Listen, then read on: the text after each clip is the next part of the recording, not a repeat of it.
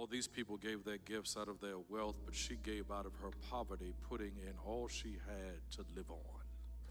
Amen. I want to preach when giving is challenging.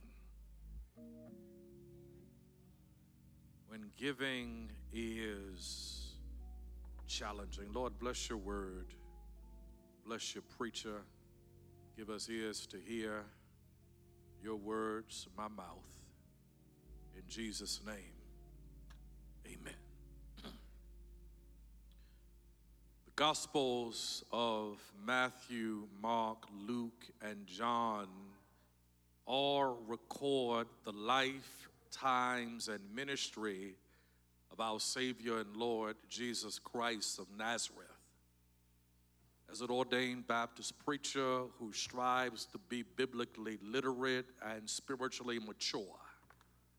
I have a great appreciation for each unique depiction and portrayal of Jesus' life, times, and ministry.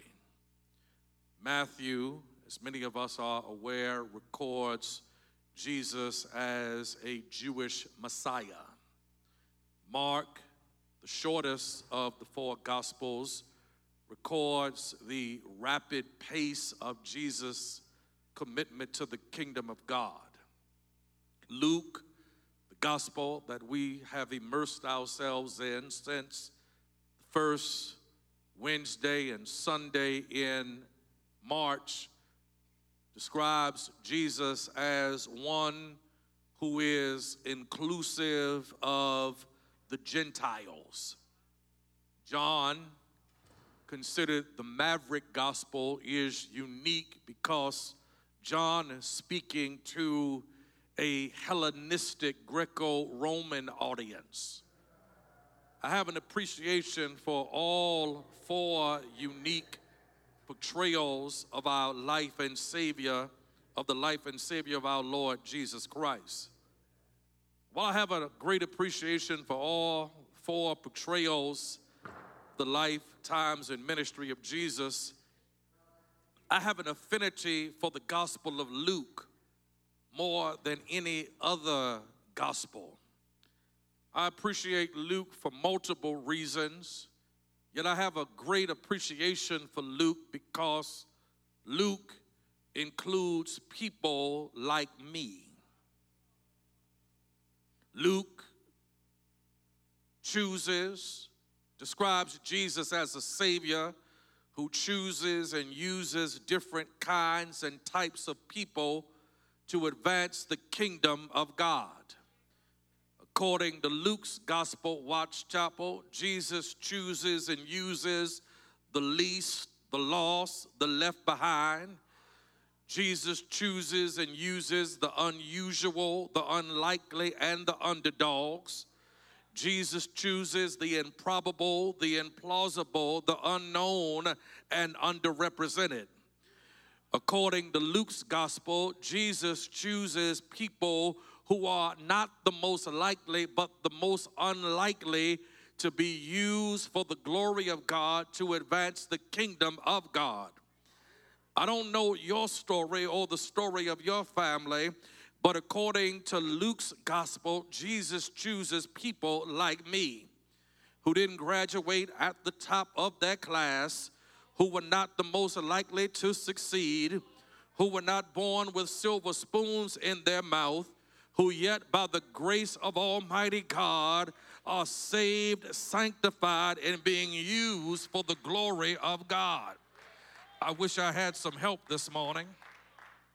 According to this particular New Testament text, once again, Jesus has chosen to use someone not who is likely, but who is unlikely to teach a significant lesson about spirituality, generosity, and graciousness in giving.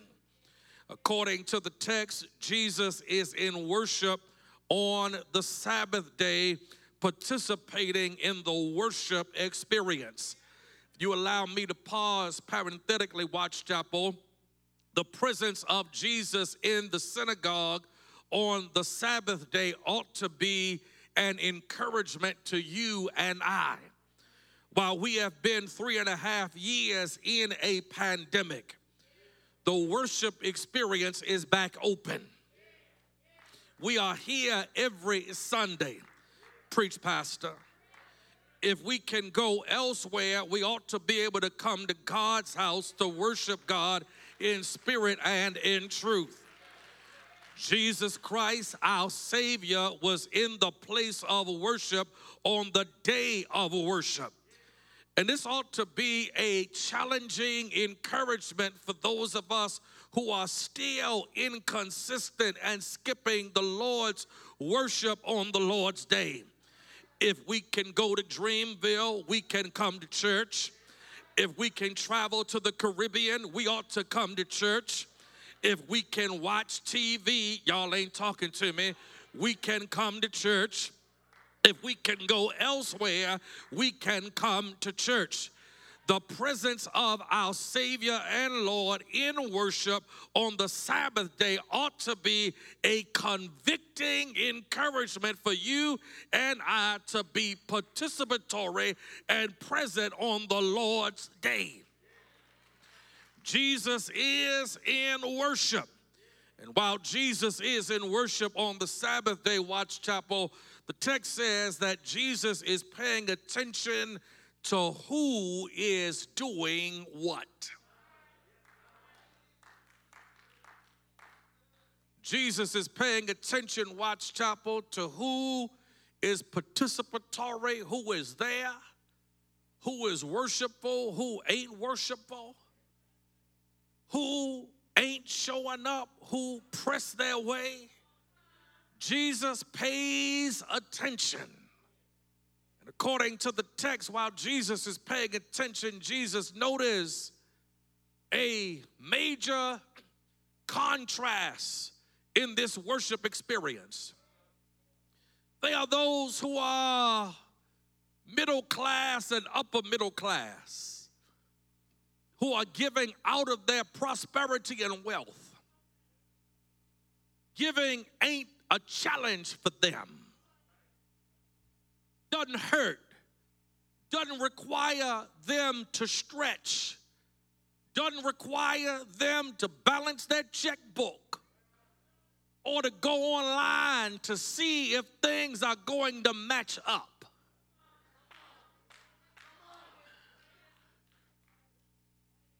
Yet, while they are giving out of their wealth and prosperity, there's a poor widow woman who comes not with two pennies in American currency, but two mites that are less than the worth and value of a penny, who gives her all to the temple treasury. For this woman, giving was a challenge. She's poor She's a widow. She lives in a culture, Watts Chapel, where women are at best secondary, if not tertiary citizens. Has no man as a means of support. Don't know if she has male children who are going to rise to the occasion and take care of mama. May have daughters who are in the same circumstance. Yet this woman is in worship on the Lord's day. Not just worshiping, but living a open-handed life. And God is using her example as an example to you and I concerning giving and our responsibility to be open handed and to trust God in the midst of challenging circumstances. Can I preach this, Watts Chapel? For many of us, giving is not really a challenge like it was for this woman. Giving might be a challenge because we don't manage well what God has given us Giving might be a challenge because we try to rob Peter to pay Paul. Giving might be a challenge, Watts Chapel, because we're trying to impress the Joneses. Giving might be a challenge because we ain't acting our age or our wage. Giving might be a challenge because we ain't realistic about how to manage the money God has entrusted to us. But for this woman, giving was a challenge circumstantially. Poor widow woman. Things ain't in her favor. She doesn't have a 401k or 403b. Yet she gives to God. She doesn't have a regular, reliable source of income. Yet she is open handed. She doesn't have a two income household. Yet she is giving to God. She doesn't have equity in her house that she can tap into yet she is giving to God. She doesn't have discretionary income that she can use for her annual girls' trip to Essence Fest or the Caribbean, yet she is giving to God. Watts Chapel, her giving to God is exemplary and extraordinary because, preach this pastor, she ain't dealing with self imposed challenges like we have. Yet this woman is giving to the glory of Almighty God. Watts Chapel, I preach this message to encourage all of us who have been saved by the blood, filled with the Holy Spirit, and hear this word to rise to the occasion of overcoming challenges to our giving. Our giving, Watts Chapel, ought to glorify Almighty God. Our giving ought not embarrass God. Help me preach this, Pastor. Our giving ought to glorify Almighty God. And if the truth be known, sometimes our giving does not always glorify Almighty God. When we give off the bottom, but don't give off the top. Our giving ain't glorifying God. When we give God leftovers, but not give God the first fruits, our giving ain't glorifying God. When we pay the mortgage, pay Sallie Mae, pay for cable, pay for everything else, but put God at the bottom of the list when God takes care of us so we might have a mortgage, have a college degree, have a automobile, but put God last. Our giving does not glorify God. When we make, try to be sanctified, unrighteous excuses, that's in the Old Testament. It don't mean today what it meant then. I just can't see it. Giving all my money to the preacher. Never to God, never to the church, but to the preacher.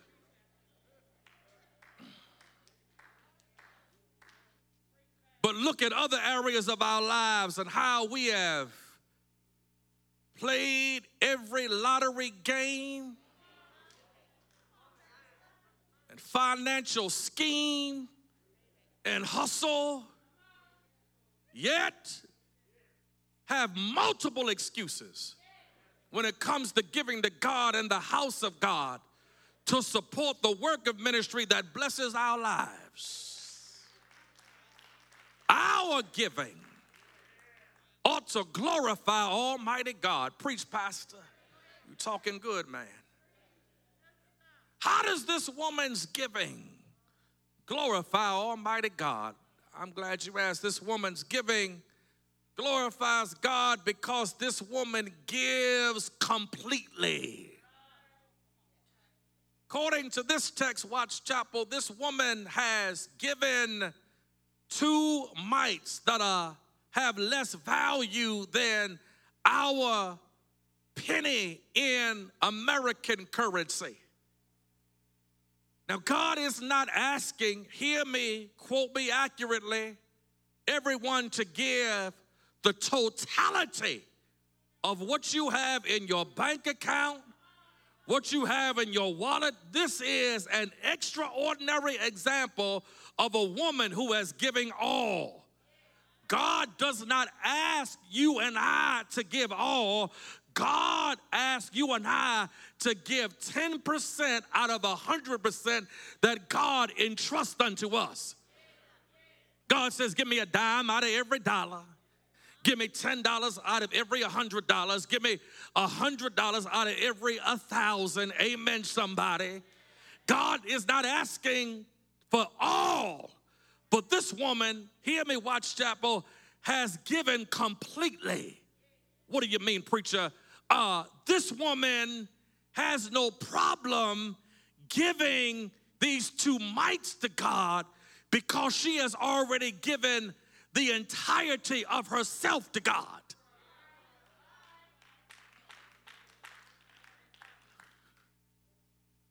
We do not belong to ourselves.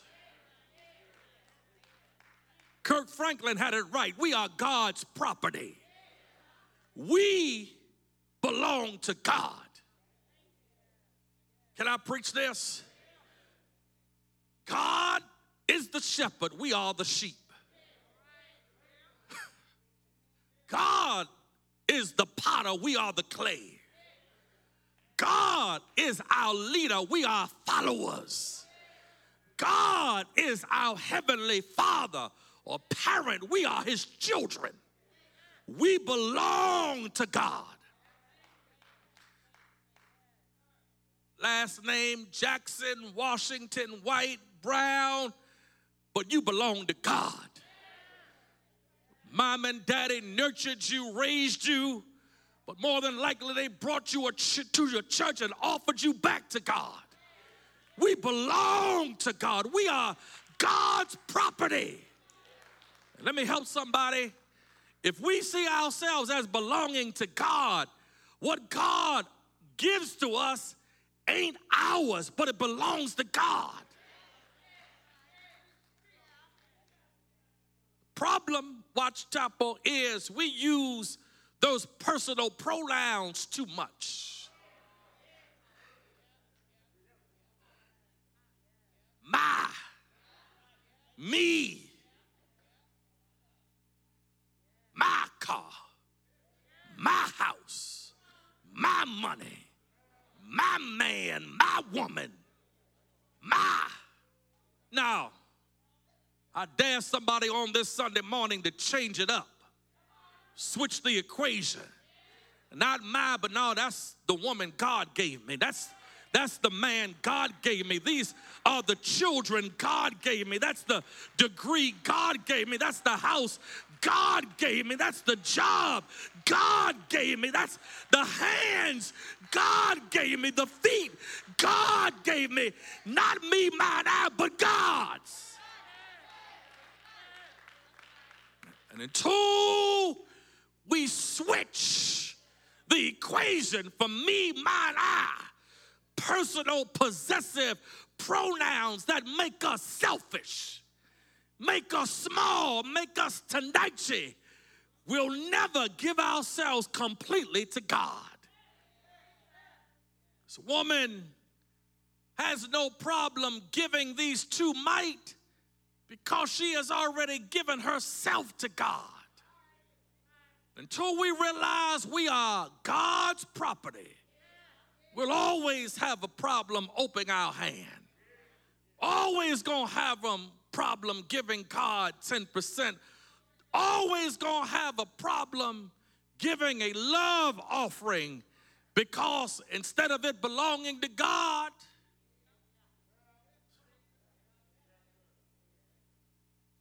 me, mine.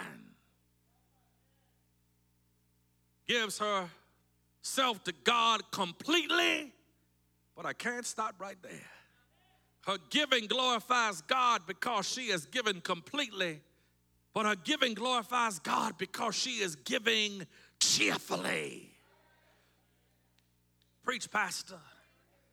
Our giving to God ought to be cheerful. It ain't always the amount, it's the attitude. Come on, preach, Pastor. Nobody here gives the same thing. 10% for everybody in here is different. For somebody, 10% is $10. For somebody, 10% is $50. For somebody, 10% is $100. For somebody, 10% is 500. It's a thousand. For somebody, it's 2,000. For somebody, it's 10,000. 10% for everybody is different. But what we can control is the attitude by which we give to God. Go on, preach, Pastor. I'm trying the best I can. It ain't always about the amount. God never asks everybody to give the same because everybody makes a different income. But God does ask for everybody to have a cheerful, pleasant disposition of gratitude as we give. This woman is giving cheerfully. How she give cheerfully? Poor, broke, widow. Yet, woman is giving cheerfully. Can I preach this? She's giving cheerfully because she ain't looking at what she don't have. But she's looking at what she does have and looking at what God has done for her along the journey. I dare everybody to look at what you have in comparison to what you don't have.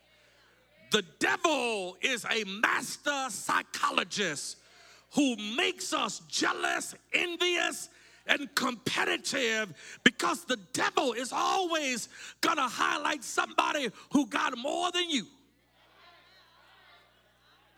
And unless we are spiritually minded and mature, we hate on people who got a nickel more than us, a dime more than us, a penny more than us, instead of being grateful for what God has done for us and what we have. Ah, I must be talking good this morning.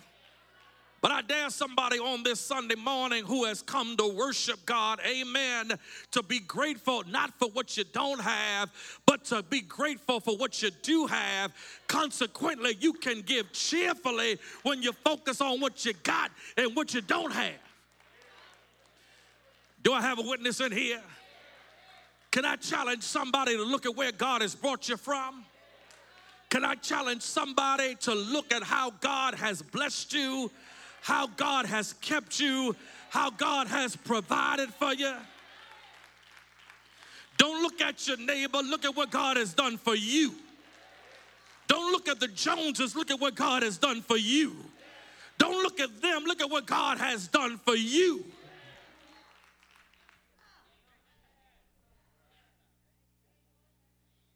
Maybe she's cheerful because she's focused on what God has done for her. But maybe she's cheerful, Dr. White, because she's in worship.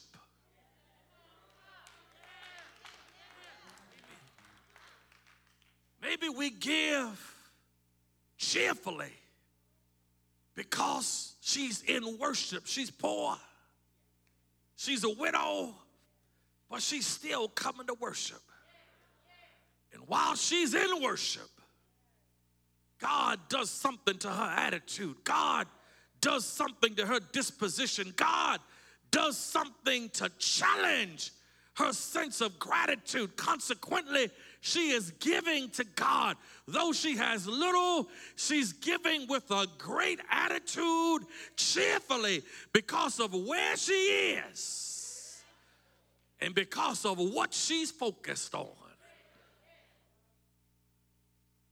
giving that glorifies God in spite of the challenges, ought to be giving that's complete. It ought to be giving that's cheerful. But we ought to give like this woman confidently.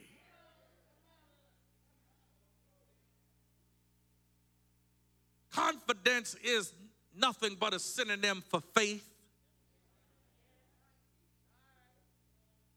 We like to use holy words, but I got to make it plain. Because sometimes we will hide behind a holy word as if confidence and faith are disparate, different. No, same thing. Our giving to God ought to be grounded in our confidence in God.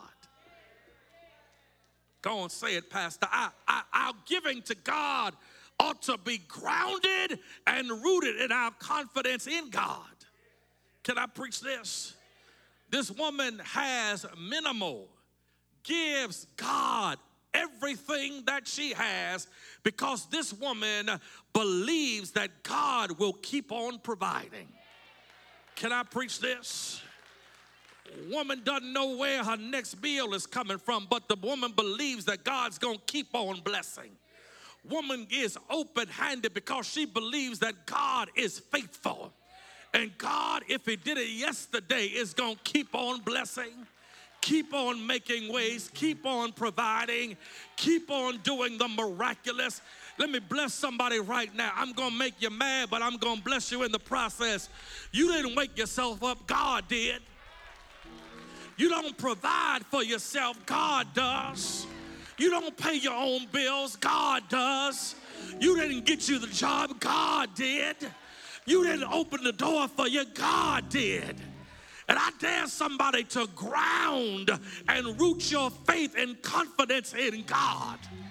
Can I preach this? I dare somebody to stop placing confidence in yourself, but place your confidence in God. Does anybody know God is good? God is great. God is a provider. God is a waymaker. Yes, He is. How many of us know God is faithful?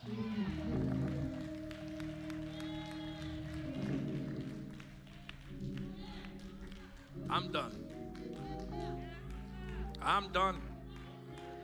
But let me let me tell you. Let me tell you. Stop saying you don't have enough faith. That's a lie from the devil. Stop saying that. You got enough faith to get in the car and turn the ignition. You don't know what they did at the Lexus plant, the Toyota plant, the Hyundai plant. You got enough faith to come to a church and sit in pews and trust they're not to fall.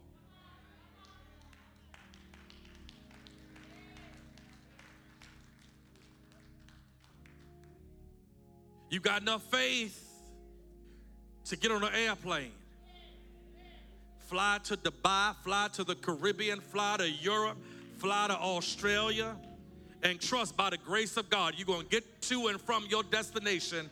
And now you got you don't have enough faith to trust God with the income He has entrusted unto you. Stop saying it. I and I'm I'm just gonna go here. Amen. Don't get mad, but if you if you're gonna get mad, just laugh. You had enough foolish faith back in the day. Some of y'all looking like say, don't go there now. Had enough foolish faith to come, ain't nobody talking to me. To get in a car with somebody you didn't know. To drink some stuff you ain't seen where it's poured from. To smoke some.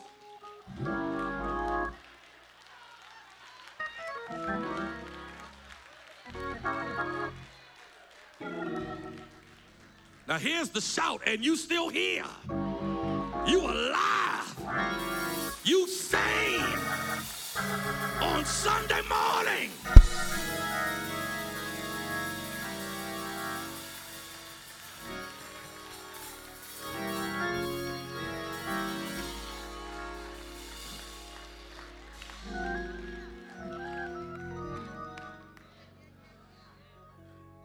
If you're able, stand to your feet. There's somebody right now, my sister, my brother. You're not saved. You want to come to accept Jesus as your Savior and Lord. You want to accept Jesus as your Savior and Lord this morning. I want you to come from wherever you are. You need a Savior. You're not saved. You don't understand salvation. You need a Savior. I want you to come from wherever you are. You're saved, but you don't have a church home. This is for Christian discipleship. This is for church membership. You want to become a member of Watts Chapel. Come on, my sister. Come on, my brother. You need a Bible believing, Bible teaching church. We ain't doing no $1,000 lines, $500 lines, 250. We ain't doing that. We we believe in tithes and offerings. We ain't cutting no goats, chickens, fish. No ribs, no slabs, no. My sister, my brother, you need a church home, you need a church family. I want you to come from wherever you are today, unite with Watts But Lord, in Jesus' name, bring some man, some woman who needs a church home, some man, some woman who needs a Savior. Touch their heart now. Let the seed of the word be sown. In Jesus' name, amen. My sister, my brother, come from wherever you are. Raise your hand, come from wherever you are. You need a church home, you need a Savior. Come on down the aisle. Amen. Somebody's coming right now. Look at God. See? God's moving, God's working. It may be somebody else. My sister, my brother, you come from wherever you are right now. My sister, my brother, come. Y'all can have a seat right there. Amen. My sister, my brother, come from wherever you are. You need a church home. You need a Savior. Watts Chapel, I want us to be evangelists this morning. Look at your neighbor. They can see you smile through the mask. Ask your neighbor, do you want to accept Jesus? Do you want to unite with Watts Chapel? Just ask them. They're not going to bite you. All they can say is no.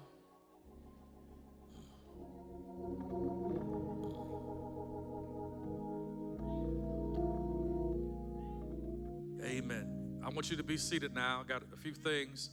I want to challenge every member of Watts Chapel. This is the fourth Sunday in April. I want to challenge, I want everybody to respond to a 90 day challenge of tithing. Holy Spirit, just place this on my heart now.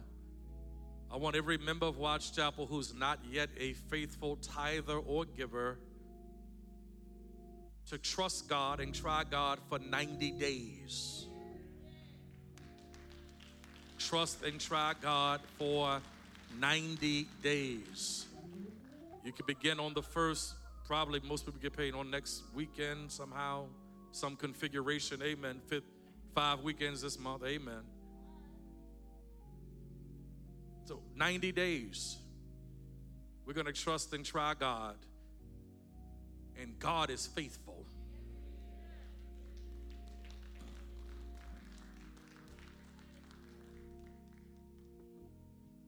Gen- most generous people I know never have financial problems.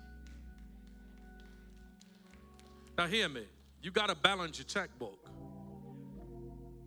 You got to be wise.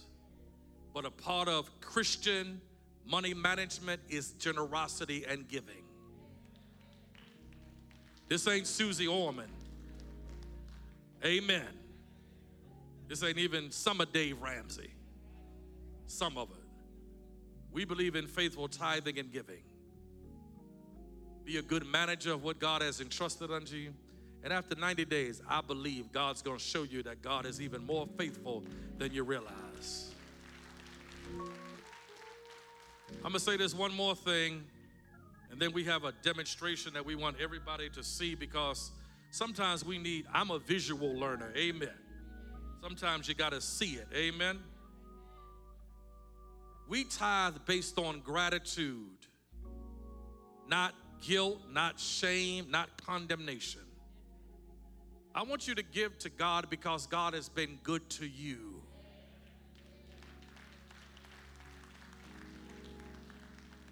Don't say, I'm giving to God because Pastor. No.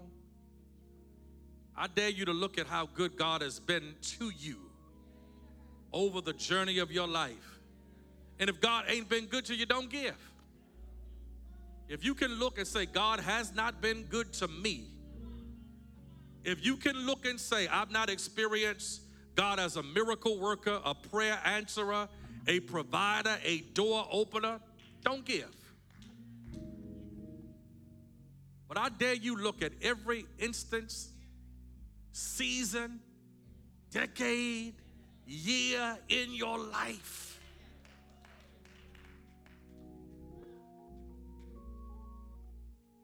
Over these 90 days, I want you to write a gratitude journal. Thank you, Holy Ghost. Write down 10 things a day that you're grateful for. You're going to get this information this week because Holy Spirit's still speaking to me. And at the end of these 90 days, you should have 900 things that you're grateful for. And you match up your gratitude and your giving to God and say, God, you've been faithful. Amen. Amen. We have a visual demonstration that Brother Davis and Deacon McCafferty are going to help us with. Amen. We've not done this in a few years, but this visual demonstration is a visual demonstration of how good God is to us and the concept of tithing. Amen. On one table, there are 10 Nike shoe boxes. Amen. There are 10 Amazon packages that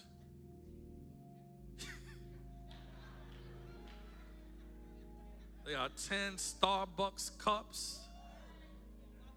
What's from Logan's? 10 takeout meals from Logan's Roadhouse. And 10 purses. 10 pictures. 10 paychecks.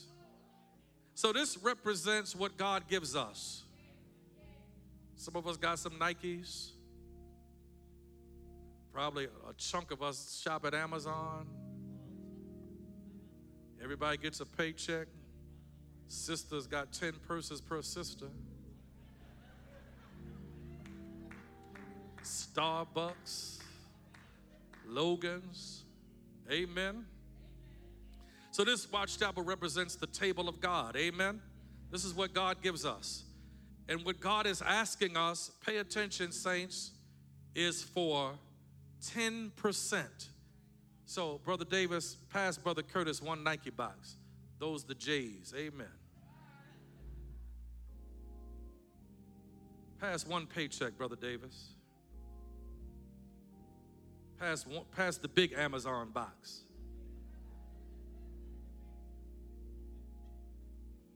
Pass one purse. Pass one Logan's takeout. Pass one Starbucks. Saints, I want you to look at God's table. I want you to look at God's table right here to the right and look at our table.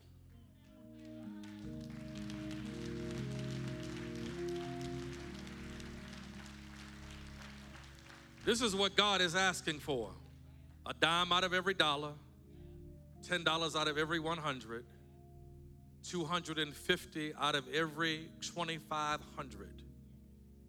This is what God is asking for, and look at how much God gives us.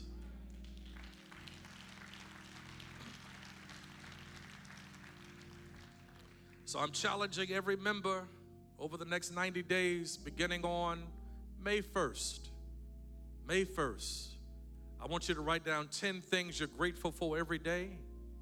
And I want you to trust God with 10% of what God entrusts unto you. Amen. Praise God. We're about to say the benediction. Saints, remember 8:30 and 10:30 a.m. worship. Amen. We are back at it. Amen. Teen Talk begins today. 10:30 a.m. worship for middle and high school students. Teen Talk, Minister Richard Harris, stand up, brother. Minister Richard, amen. Our children and youth leader, amen. Teen Talk today at 10:30 in the multi-purpose room. Watts Night at the Movies. Church is going to see Big George Foreman this upcoming Wednesday. Spring Revival starts May 3rd. My friend Reverend Dr. Vernon Walton, First Baptist Church of of Virginia, the first Wednesday in May will be our preacher. Mental Health Mondays, every Monday in the month of May, virtual. We're going to help everybody get our minds right. Amen. And on May 20th, our global 6K run, walk for water. We need everybody, Watts Chapel, to show up, participate in large numbers, register through the upcoming events webpage to join Team Watts Chapel, sponsor a team member, or volunteer to assist. Thank you for your support. Stand to our feet. Oh, they going.